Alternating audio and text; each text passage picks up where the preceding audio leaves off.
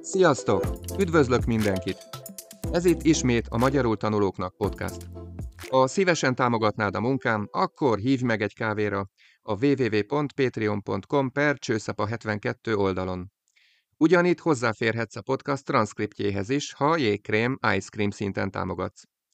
Ha pedig prémium taggá válsz, a transzkript mellett három interaktív feladatot is kapsz, természetesen megoldásokkal együtt.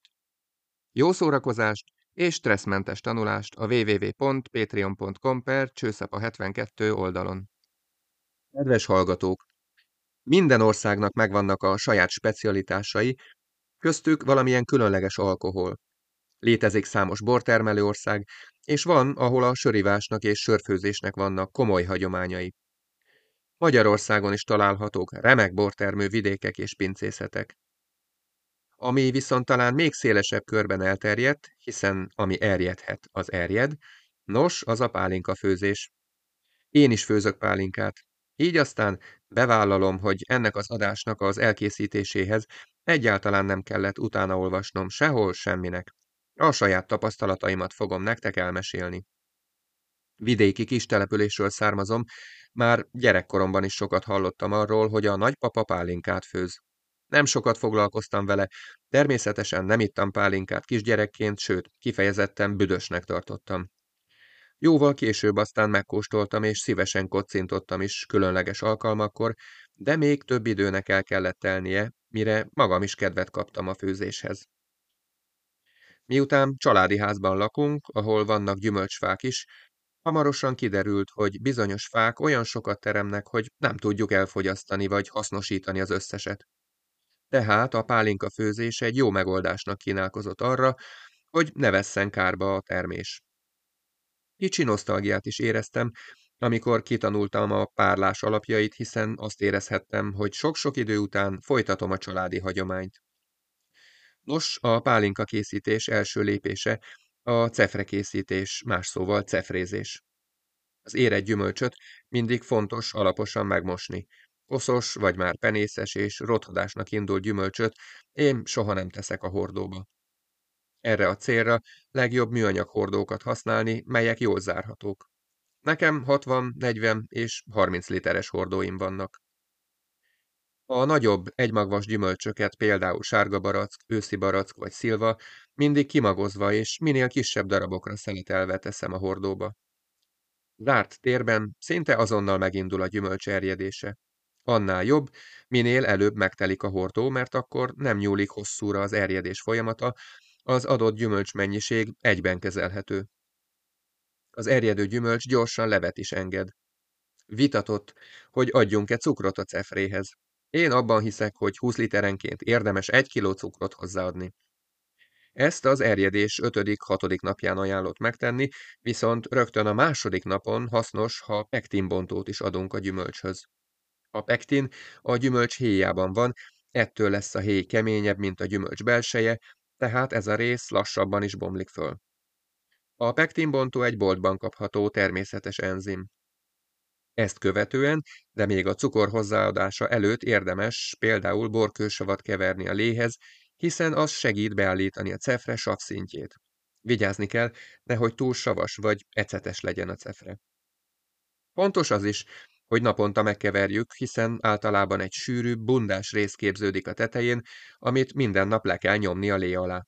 Ha ügyesek voltunk, akkor a cefre körülbelül két hét alatt meg is érik. Ekkor kerülhet sor a főzésre. Nekem egy 60 literes üstön van, amit maximum 50 liter cefrével töltök meg. Az üst mellett áll a hűtőtartály, amiben egy spirál alakú vékony cső fut le az edény alsó részéig, ahol is egy kis csöpögő részben a hűtőtartály külső részére érkezik meg. Na, ott fog kicsöpögni az értékes lé. Az üstöt egy részből készült páracső köti össze a hűtőtartályban futó csővel. Amikor begyújtok az üst alá, néhány óra alatt felmelegszik a cefre, és nagyjából 70-74 Celsius fokon elkezd csöpögni az úgynevezett alszesz.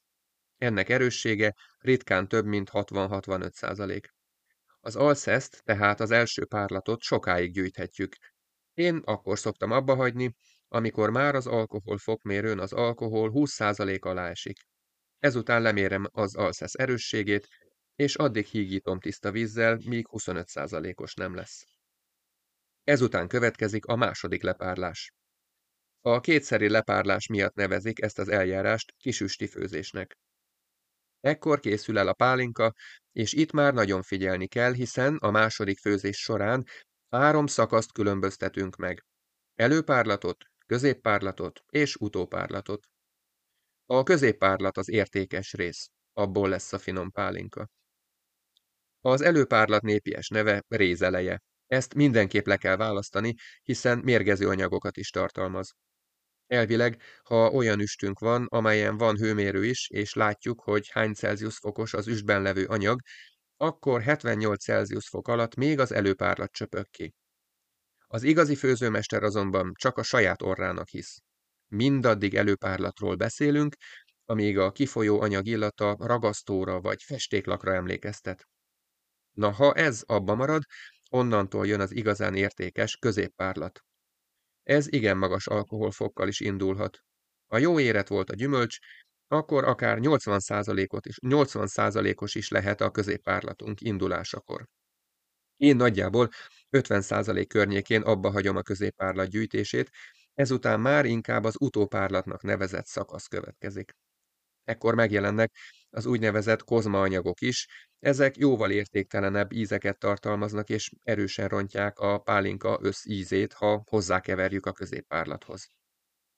A tiszta középpárlatot lemérem alkoholfokolóval, hiszen 80%-on kezdődött ez a fragmentum, és 50%-on hagyom abba a gyűjtést.